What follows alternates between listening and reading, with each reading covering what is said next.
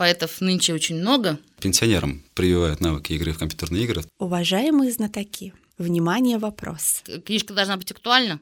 Александр Григорьевич появился во мне. Я увидела в Озоне метлу. Я открою энциклопедию, скажу, сынок, давай.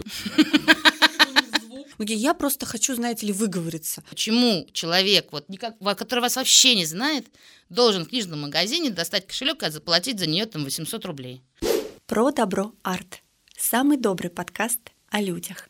Мы поэты. Назар Колковец. И Оля Жданкина. Путешествуем по миру творчества, чтобы найти ответы на самые главные вопросы о добре. Мы слушаем удивительных людей, читаем истории, говорим. Мы вместе с вами здесь и сейчас собираем Лигу выдающихся доброделов.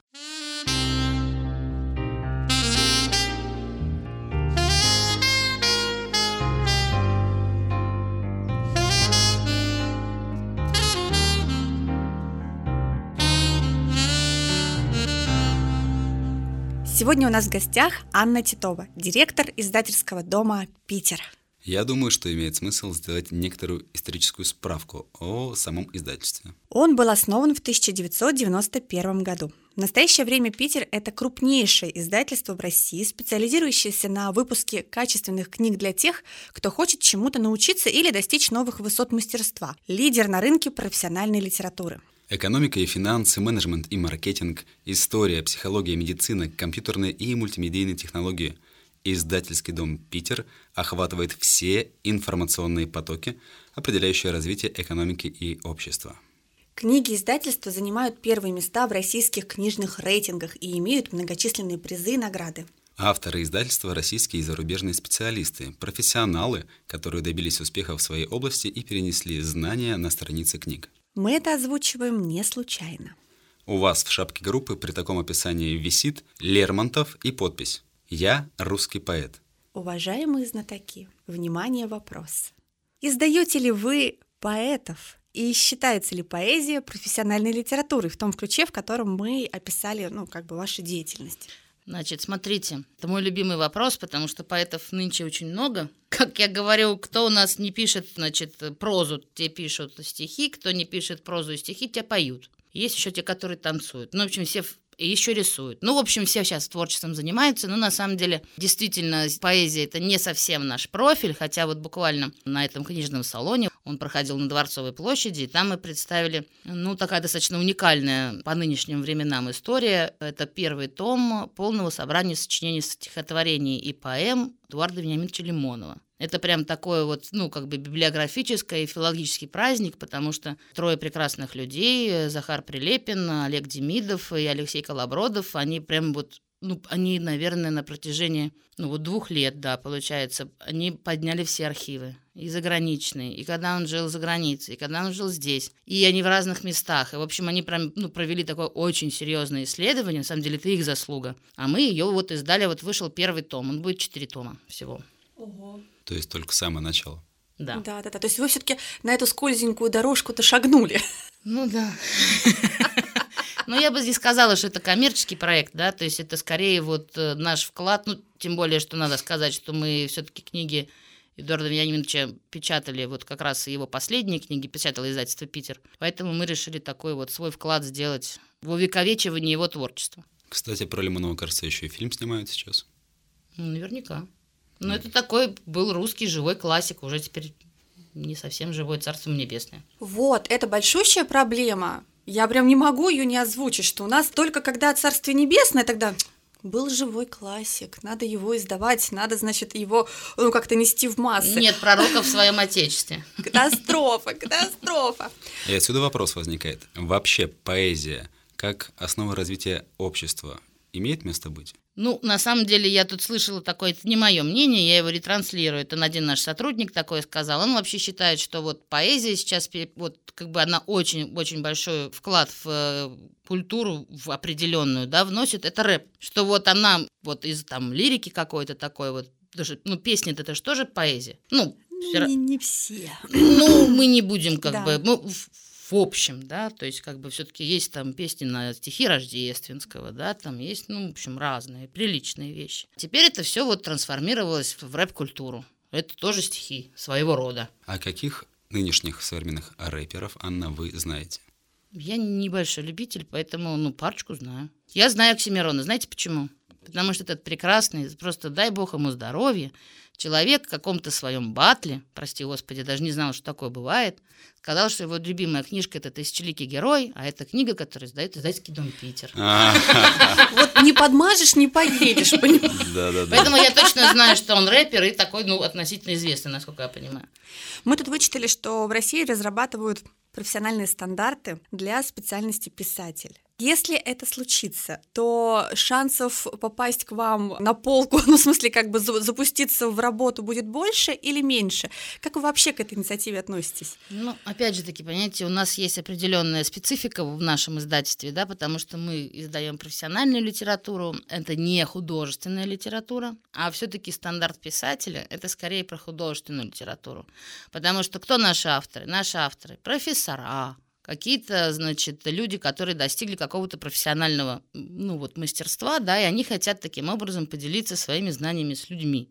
Ну, то есть делают благородную вещь. Как вот много делаем IT-литературы, да, то есть это, ну, далеко, они, им все равно будет на стандарт, кто такой писатель. Ну, они даже думать про это не хотят. Они пишут о том, ну, там даже, в принципе, создание художественной, не художественной литературы, они несколько разные. То есть все-таки не художественная литература, это, я просто тут даже курс свой написала, потому что все время об этом говорю, да, поэтому у меня есть определенные, ну, там, 10 шагов к своему бестселлеру. Шикарно. Но я имею в виду не художественную книгу, потому что там скорее ты вспоминаешь свое студенческое прошлое и помнишь, как ты писал курсовики и рефераты, потому что это скорее вот в таком, то есть должно быть, ну, какое-то введение, должно быть оглавление, значит, ты должен понять, какую проблему ты описываешь, то есть, ну, как бы теоретическая какая-то часть, практическая какая-то часть, ну, вот ничего не напоминает. Ну и да, выводы. да, да. Аж даже как-то стало нехорошо. Я говорю, все вспомнили свою студенческую жизнь, а все-таки да. художественное произведение это несколько другое.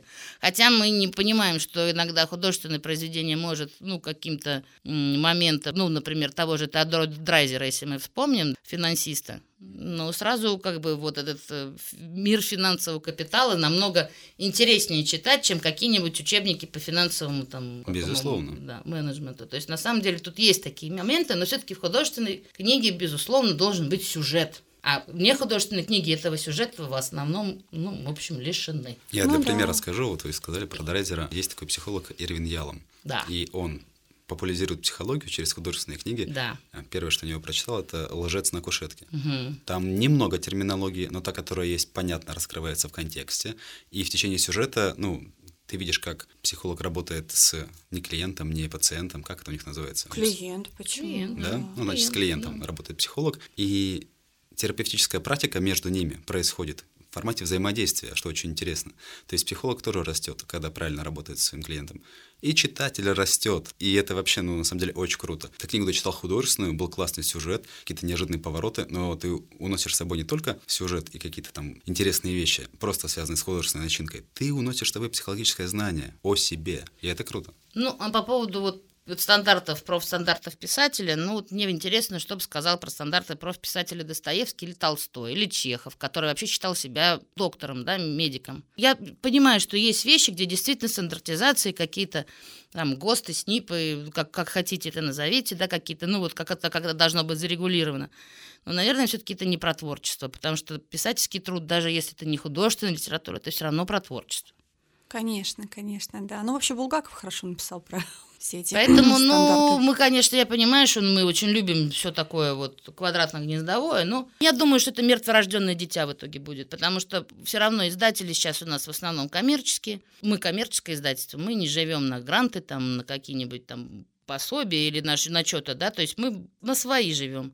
И я понимаю, что какой бы он там устандартизированный себе, супер-пупер с каким-нибудь дипломом писатель, если книга... Остапа понесло. Вот, ну, или она какая-нибудь скучная, или она никому не нужна. Ну, потому что есть же определенные как бы моменты, которые вот у нас каждый четверг издательский совет нам приносит, каждую неделю нам приносят книги. Зачастую мы вот готовимся же к нему, то есть там материал к совету присылают. Ты читаешь, ну, такая тоска.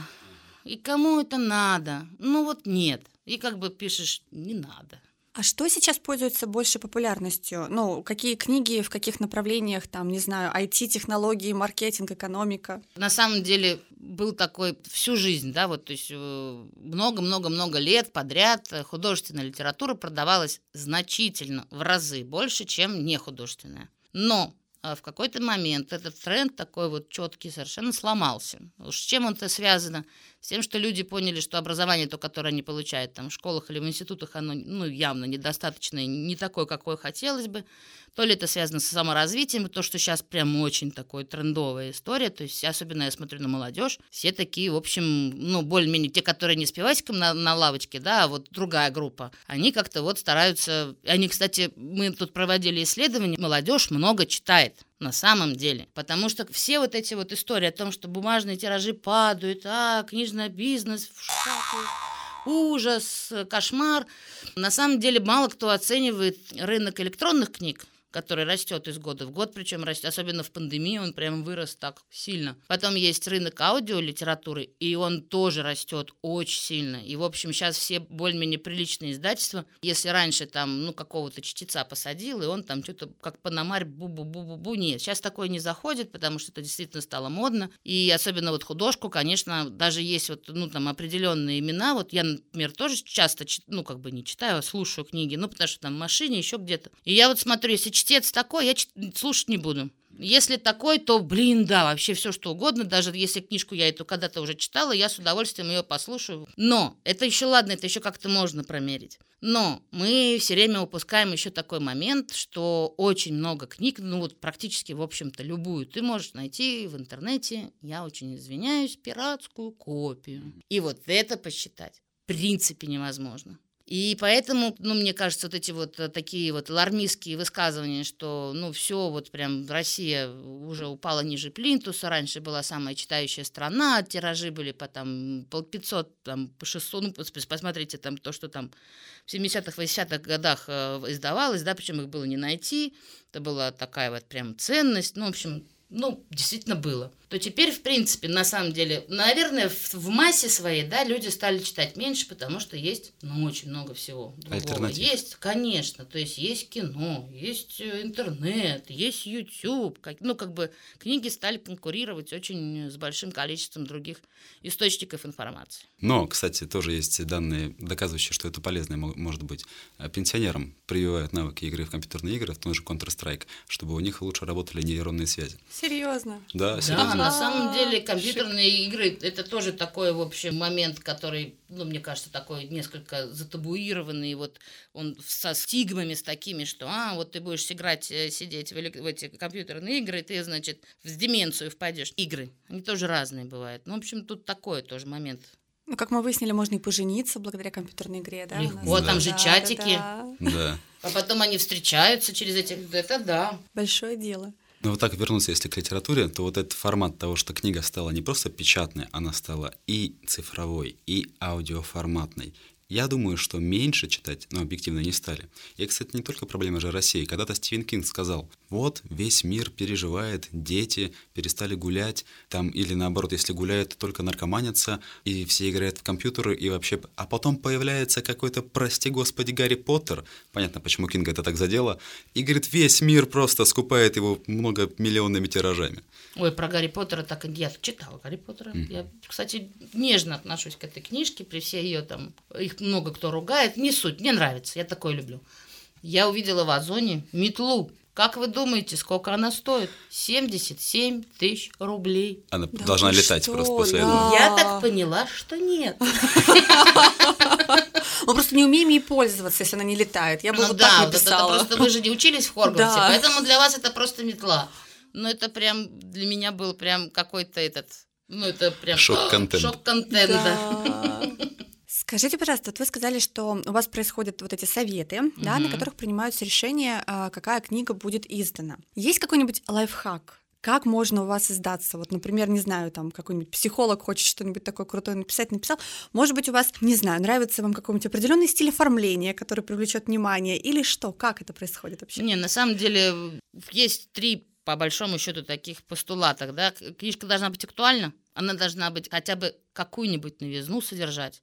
То есть это чтобы не было, ну, условно говоря, как опять же таки вспомним рефераты, мы я вот отсюда чуть-чуть списал, вот отсюда чуть-чуть, это, ну, простите, ну, как бы это, ну, просто надо перед тем, как писать книгу, надо сесть и подумать, что вот э, это достаточно такая, ну, энергоемкая задача, да, то есть сначала автор должен сесть и написать, потом должен прийти в издательство, издательство это должно там обработать, отредактировать, сверстать, сделать оригинал-макет, потом типография должна это все напечатать, и потом это еще надо все продать. Во-первых, значит, на каждом этапе добавляется определенная добавочная стоимость. И поэтому вот сейчас читатель придет в магазин, ну вот в среднем книжка стоит, сейчас они подорожали сильно, ну пусть будет там в среднем 800 рублей. Дайте сами себе ответ, почему человек, вот никак, который вас вообще не знает, должен в книжном магазине достать кошелек и заплатить за нее там 800 рублей. Вот если вы ответите на этот вопрос, значит, скорее всего, вы сможете издать книгу. Отличный Хороший, лайфхак. Да. Нет, правда, правда. Ну, мы же часто этого вообще не задумываемся. Ну, как бы как художественная литература то же самое. Я просто хочу, знаете ли, выговориться. А кому это надо? Ну, ну смотрите, грубо говоря, для да? тех, кто хочет выговориться, сейчас есть потрясающие совершенно системы. Например, система Редеро или Редера, не знаю mm-hmm. куда. Там каждый совершенно человек может зарегистрироваться, выложить в электронном виде. Там даже есть такие простейшие программы для верстки, то есть ты сам можешь сверстать свою книгу.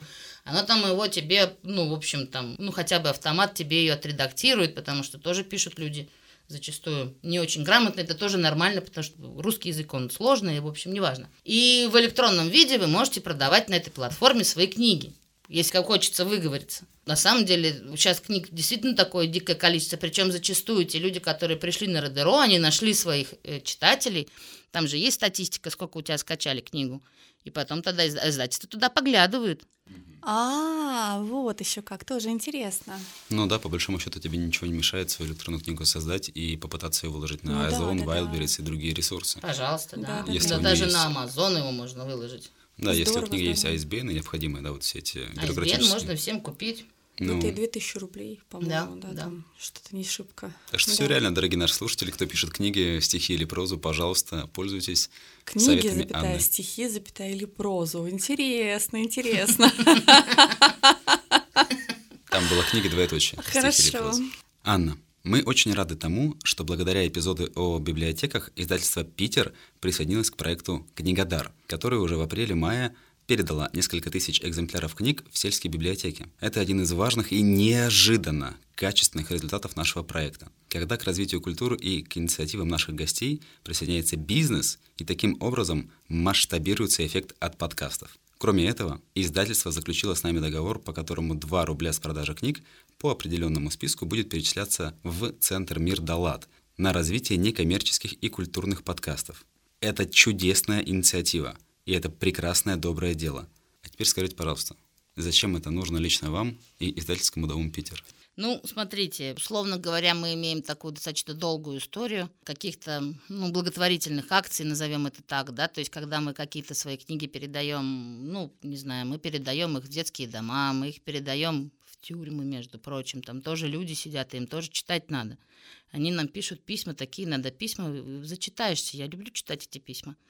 Это, ну, вот людям же там действительно, ну, это такая тоже, в общем, сложная жизненная ситуация, да получить новую профессию да, на самом деле. Да, на самом деле, почему нет? И даже, как мы всегда говорим, что если кто-то один ну, изменится, значит, за ними пойдут тысячи. Ну, вообще, в принципе, в нашей миссии заложено, что мы хотим мы недаром же начали книги делать, да, ну, почему что-то же нас это сподвигло, ну, сколько у нас, 130 человек сотрудников работает, и все вот связаны какой-то такой миссией, что мы хотим сделать мир немножечко образованнее, а вот мое глубокое очень убеждение, что чем человек более образованный, тем, ну, как сказать, он меньше подвержен всяким разным порокам, назовем это так, то есть мир становится немножко лучше, и мы хотим в общем, какой-то степени приложить к этому руку. Когда там, в 15 или 16 году мы отправили книги на Донбасс для детей, в библиотеки, в вузовские библиотеки, но люди же там живут, они же должны как-то тоже развиваться, да, какие-то книги читать, в общем, тем более у нас они такие специфические, скажем,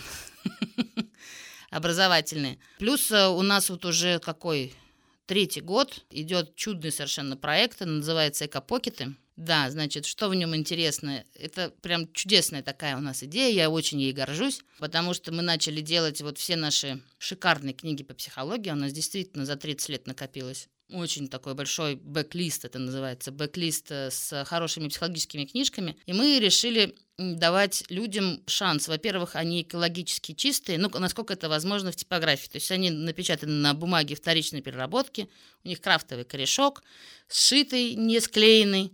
И 2 рубля с продажи каждой книжки мы отчисляем в фонд дикой природы на то, чтобы восстанавливать леса России. Мы же как это делаем? Это же покупатель понимает, что он в итоге эти 2 рубля отдает. Ну или, например, мы даем 1 рубль, а покупатель еще 1 рубль. Да? То есть ну, в моей голове это именно так работает. На какое-то доброе дело. Ну почему нет? Ну что такое 2 рубля? Ничего. Да, но вместе мы можем, опять же таки, насобирать на что-то нужное и важное. А что за список книг? Я решила пойти по пути такому. Мы там смотрели, что мне очень нравится идея про инклюзию э, людей с, с глухотой, ну, потому что хочется на какой-то конкретный проект. Да, потому что тогда это проще объяснить людям, что мы не просто в какой-то фонд отправляем деньги, мы отправляем конкретно вот на, ну, вот на какую-то определенную вещь. Экопокеты — это очень такой популярный проект, мы продали уже вот за три года больше, чем миллион копий. Ну, можно посчитать по 2 рубля, да, сколько, получается, пошло на проект. Поэтому я пошла простым путем. Я взяла все наши самые лучшие книжки, детские, потому что мне кажется, что и деткам будет приятно, что они как-то вот тоже вкладывают свое, да, и родителям их будет приятно. У нас есть чудная совершенно детская серия, просто потрясающая. Это «Зайчик Сева». Это для детей где-то от двух до четырех лет. Это сказки вообще для эмоционального интеллекта. Они четко подобраны там с психологами, это все обсуждено. В общем, там это очень мало текста, очень красивый, очень миленький этот зайчик. И он очень большой негодяй, потому что то он взял чужое, то он с кем-то, значит, поругался, то он сердится, то он, значит, не хочет идти к врачу, то он едет к бабушке, то, в общем, то он не хочет идти в детский сад. Но на самом деле детям очень нравится этот персонаж, и у нас достаточно большая серия, и она у нас все время допечатывается, поэтому ну, там понятно, что в этом есть э, ну, определенный смысл участвовать именно с этой книгой в этом проекте. Потом это наши петербургские писатели, а потом у нас есть совершенно замечательная петербургская писательница Кристина Кретова. Я, правда, с ней еще не успела это обсудить, но я думаю, она меня простит. У нее несколько серий, получается, тоже очень они успешные. У нее есть девочка Аста Ураган, которая путешествует с ветром. Это у нас географические сказки. Это как раз вот тот, как у Ирвина Елому, это хороший пример, потому что детям сложно достаточно сухой материал давать, им хочется какую-нибудь историю. И вот в эту историю вплетены, получается, какие-то полезные сведения. Вот она у нас, значит, путешествовала сначала по миру, причем она не просто путешествует, она еще делает добрые дела попутно. То есть она там такая тоже с эмоциональным интеллектом слегка связана. Потом она путешествует по России, вокруг света. Пока вроде все. Но это уже немало. Ну, как бы да, куда еще-то в космос? Следующее. Вполне возможно. Ну, Такая книжка у меня тоже есть в списке, называется «Животный космонавт». Да, это про собачек, которые до людей полетели в космос. Книжка классная. Я думаю, мы ее сделали совместно с музеем космонавтики, который на ВДНХ. Угу. Я ага. думаю, они не будут против тоже поучаствовать в добром деле, поэтому я их тоже включила в список. Но вот у, если возвращаться к Кристине, у нас есть тоже чудная совершенно новая серия. Ну, как она новая, она уже несколько лет существует, но уже туда ну, наверное, книга пятая вот сейчас, наверное, будет вот выходить. Это у нас есть такой чудный мышонок Неда. Мышонок Неда, да, у него есть история, почему его так зовут. Я не буду сейчас ее рассказывать.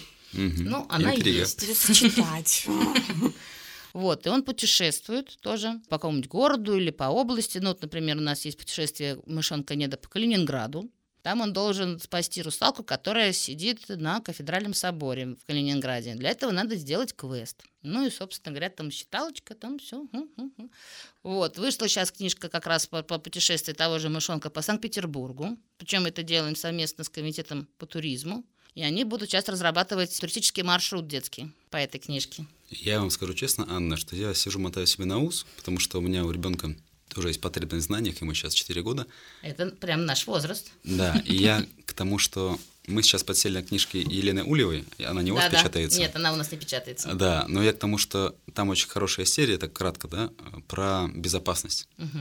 И то, что вы говорите, у вас путешествует географическая книга, И я понимаю, вот я открою энциклопедию, скажу, сынок, давай, вот это вот там одна сторона, это другая. Ну, ему будет неприкольно. да. Ну, может быть, мне удастся тоже какой-то сторителлингом его как-то там заманить но это я буду от себя выдумывать или пытаться тоже вплетать. А тут, пожалуйста, готовая книга, тут про страны, тут уже кто-то путешествует, какой-то герой, у него там проблемы, он их решает, ну вот это круто. И тебе надо... будет интересно самому. Да, надо будет уже, я вот список себе в голове составляю. У нас есть тоже, это, правда, не наша писательница, это немецкая писательница, но при этом она от этого не становится менее интересна. Это как раз для детей уже постарше, потому что эти книжки все-таки такие для либо совсем дошкольников, либо для совсем таких прям первый класс, да, ну хотя вот этот, который путешествие вокруг света, она уже на постарше, ну не суть, 5-6 лет, да, а вот э, Петронелла, добрая ведьма с яблоневого дерева, причем там уже тоже не одна книжка, это целая серия, причем вот, вот еще одна восьмая, причем она там их еще в Германии их сидит, пишет, и мы потихонечку их здесь издаем. Но на самом деле она тоже, ну, я ж, как я посужу, хорошая книжка или нет. Во-первых, я их читаю, мне нравится, mm-hmm. да, во-вторых, они хорошо продаются, значит, точно хорошая. Ну, Два попадания. Да, да. Вот, э, но это такая, не хочу это сравнивать с Гарри Поттером, э, я бы больше, больше, наверное, я бы ее сравнила с Астрид Лингрен. Причем у нее есть премия, которую ей дали, премия э, шведская, по-моему, имени Астрид Лингрен в сфере детской литературы. Вот она и получила в каком-то, уж не помню, там, в 2000 каком-то году. Я-то вот. думал, что у вас только профессиональная литература, а у вас еще много литературы детской все-таки оказывается. Ну, это круто. Да, на самом деле. Все равно хитрая очень. Да, есть. вот, вот прям вы его сняли с языка. То есть, э, да, детское направление мы открыли значительно позже, чем все остальные. Мы ими занимаемся, ну, наверное, почему-то наш главный, ну, как бы редактор, который занимается, возглавляет э, детский департамент, она говорит, что 7 лет, я все время хочу поправить, что лет 10, но мы не будем как бы спорить здесь, пусть 7. И на самом деле из-за того, что у нас вот такой определенный фундаментальный подход есть, мы в детской литературе его стараемся сохранить. То есть это не просто там как бы какая-то сказочка, да, это полезная сказочка. Мы так, у нас даже целая серия есть полезные сказки. Я сейчас хочу немножко отмотать, отвечая на предыдущий вопрос, зачем вам это все вообще нужно. Вы зацепили такую вещь, сказали, что литература и образование, ну и вообще культура, помогают уменьшать количество зла, ну, повышать в целом доброту, что ли, населения. Самосознание. И самосознание, да. И сейчас вы рассказали, что у вас очень много доброй детской литературы. Что касается профессиональной взрослой литературы, как-то можно ее пытаться градировать с точки зрения добра? Ну, типа доброй литературы больше, чем какой-нибудь там агрессивно, агрессивные продажи, не знаю, там, агрессивный ну... маркетинг. Нет, агрессивный маркетинг у нас тоже. У нас есть чудная совершенно книжка «Маркетинговые войны» Траута, 20-е юбилейное издание. Это, так сказать, база. На самом деле, мне кажется, что ну, большая все-таки часть книг, она так или иначе, она привносит добро в этот мир, но не будем там брать какие-то, ну, в целом, да. Но мне кажется, что наши книги вот психологически очень много добра приносят в мир. Во всяком случае, сейчас вот, э, ну, по понятным причинам уже несколько лет в топе всякие тревожности, депрессии, расстройства и так далее. Ну, в общем, у нас как, ну, так получилось, что у нас сейчас целая тачанка этой литературы, но на самом деле, раз она, опять же таки, продается, значит, это кому-нибудь нужно. То есть вот, например, разные подходы психологические, да, то сейчас, я так понимаю, на взлете КПТ. За последние 10 лет колоссально возросло количество людей, которые перестали бояться и стыдиться этих психологам и работать с собой, со своими травмами, чтобы улучшать свое качество жизни. Ну, работа с травмами это тоже сейчас будет очень-очень популярно. Это уже. Это прям, ух, а у поэтов это вообще такой, это прям источник творчества. Ты копнешь, тут травма, там травма, думаешь, спасибо вам большое, мне есть о чем писать в конце концов. Если бы вам принесли книгу, которая бы называлась «Доброта», как стать профессионалом? Ну, допустим, было бы это интересно издать или нет? Или доброта не в тренде? Нет, я боюсь, что так вот прям вот в лоб. Нет, для этого есть слова осознанность, mindfulness и всякие такие вот вещи. Ну, по большому счету, по-русски все это, потому что много разных иностранных слов, ну вот по-русски это переводится как осознанность, осознанное потребление, осознанный там, подход э, к изучению себя, осознанное поведение и так далее. В общем, вот это вот все, все так или иначе связанное с этим словом, вот лучше назвать это осознанность. Мне кажется, не модное слово просто. То есть есть определенные модные тенденции, да, нравятся они нам или не нравятся. То есть, ну вот я вообще вот слежу, да, за тем, что творится в мире. Я понимаю, что сейчас вообще наоборот, ну вот если посмотреть на вот эти все, всех там, скажем, назовем их пусть блогерами, лидерами, неважно, которые имеют там многомиллионные просмотры, многомиллионных подписчиков. Ну вот, вот у меня четко создается впечатление, чем хуже, тем лучше. Ну вот как бы мне этот тренд не нравится. Но он есть. Ну, что я могу с ним сделать? Да? Менять? Есть, ну, вот ну, если назовешь книжку «Добро», как стать профессионалом, я боюсь, она не будет продаваться, извините.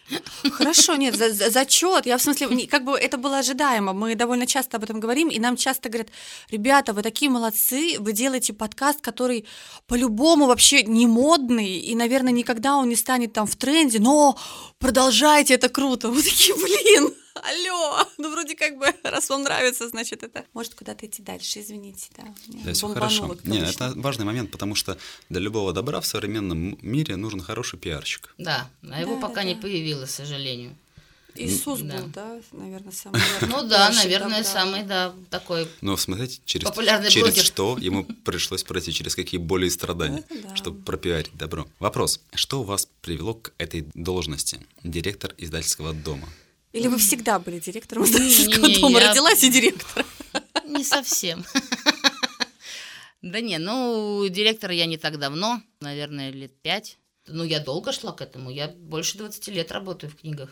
Поэтому как-то это был осознанный выбор. А в книги как пришли? По наследству. Ага, все-таки генетически. Семейная история, да? Да, да, да. Здорово. Интересно. Это хорошее, знаешь, такое. Ну, а, многие люди страдают, когда там папа был плотником, я плотник, сын плотник. Ну, нет ничего плохого, чтобы быть плотником, но многие люди же не принимают свое наследие. Там также семьи военных, там целое там древо. А тут, оп, не было никакого отторжения борьбы. Было, конечно. То есть не хотелось? Ну, мне сначала очень хотелось, потом был какой-то момент, ну вот как раз, наверное, мне было лет 19, 20, вот где-то так. Конечно, думаю, да, ну вот это вот. А потом не-не-не-не. Ну вот у меня сейчас ребенка как раз стадия отрицания, мне кажется, началась. А ребенку лет? 18. У вас девочка, мальчик? Девочка. Тоже передать хотите по наследству? Ну, мне бы хотелось, конечно, угу. это сделать, потому что, ну, чё ж, э, как бы, а, а куда его тогда девать? Ну, Но пока она думает на эту тему. Вопрос преемственности – это вещь такая очень тонкая, мне кажется. Абсолютно, потому что насильно мил не будешь, и если человеку это не нравится, то не надо даже и пытаться. Ну, как бы это такое дело, это же Бизнес непростой, неблагодарный. Э, ты все время должен что-то новое делать, да, ты все время должен улавливать эти тренды. Причем бывает так, что ты этот тренд уловил слишком рано, ты не попал. Угу. Причем ты думаешь, да ну какого ж, вот, ну вот же ж было же ж. А оказывается, надо было через два года эту книгу издавать. Но, правда, у тебя тут всегда есть шанс издать ее, или там, да. если ты ее на складе на где-то у тебя валяется, сразу ее, значит, или наоборот, ты пока, значит, нашел автора, это же тоже, говорю, процесс-то растянутый, все, тренд уже убежал куда-то. Обалдеть. Вопрос. Правда. Будучи директором издательского дома, у вас никогда не было желания написать книгу самой, чтобы тоже нет. ее издать? Вот прям нет. Почему? Чукча не писатель. Чукча, во-первых, читатель, во-вторых, издатель. Мне этих ролей достаточно. А я вы... не умею писать, я очень люблю говорить. Вот говорить я могу, лишь бы никто слышать не хочет. приходите к нам еще. Ой, я с удовольствием, приглашайте. А писать как-то я могу написать окей. Или все не то переработать. Это я вот могу. А что-то более сложное мне сложно писать. Не, не, не очень. Ну, это важно, очень важно, чтобы да. каждый знал, что он умеет делать да. качественно. И рецензент, ну, в данном случае вы рецензент, который говорит, будет успешно коммерчески или не будет. Ну, мне кажется... Хотя вот формулы бестселлера не существует. Mm. Не существует. Было бы, если бы была формула бестселлера, был бы один издатель в мире, и он бы вот э, по этой формуле бы гнал, э, так сказать, э, ну, процент неудачных книг, я думаю, что он не сильно разнится от издательства к издательству, он где-то от 10 до 15 процентов. Вот ты не попал, причем от слова вообще. То есть не продается? Нет, вот хоть вот, вот ага. это, мы называем это стоит как пуговицами пришитый. Но вот нет.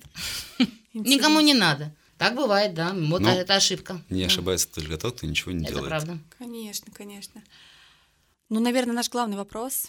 Что такое для вас лично добро? Добро Ну, это, это такое очень многогранное слово, на самом деле, потому что добро это может быть, э, ну вот, отношения в семье, например, они могут быть очень добрыми, хочется сразу что-то сказать, что такое мягкое, что-то такое вот доброе, да, мягкое, теплое. Ну, в общем, что-то так, да, вот свежевыпеченный вот, вот этот запах, вот это запах добра, в том числе. Ну, добро это в отношениях, в поступках, так или иначе, в каких-то наших мыслях и действиях. Оно вот там заключено. Наверное, для каждого оно свое, опять же таки. Опять же таки мы понимаем, что если бы не было зла, не было бы добра. То есть это все-таки стороны одной медали. И так как э, свет и тьма, так же как и с добро со злом, это, ну, причем тут же еще есть определенный дуализм во всем этом, потому что, например, я не могу считать это добром, а другой человек может считать это злом. И это такой очень скользкий момент, на самом деле, что считать добром, потому что для каждого, мне кажется, оно свое добро. А? Я не услышал ответ. Ну, можно сказать, что добро это 10 заповедей библейских, да, ну, наверное, все-таки это вот так, если говорить более так сказать, в общечеловеческих ценностях, да, ну, наверное, это вот все, все, все 10 заповедей, все добро. Не кради, не убей, не прелюбодействуй и так далее по списку. Спасибо большое. Вообще спасибо за эту беседу. Я надеюсь, что нас э, слушают те, кто к вам обязательно придут, принесут свои рукописи, которые не Да, горят. Не горят. Вот, и будет полезно. Полезно много всего узнать. Спасибо, что слушаете наш подкаст. Подписывайтесь, чтобы не пропустить будущие выпуски. Ставьте лайки, делайте репосты. И рассказывайте друзьям. Пишите нам в комментариях и в директ, кого бы вы хотели услышать в следующем эпизоде. И следите за анонсами в наших соцсетях, чтобы успеть задать собственные вопросы будущим гостям, которые мы озвучим в эфире. Слушайте наш подкаст на Яндекс Музыке и Apple подкастах. Эпизод подготовлен в рамках проекта «Цикл подкастов «Слушаем, читаем, говорим» Центра «Мир Далат», реализуемого с использованием средств гранта президента Российской Федерации, предоставленного Президентским фондом культурных инициатив.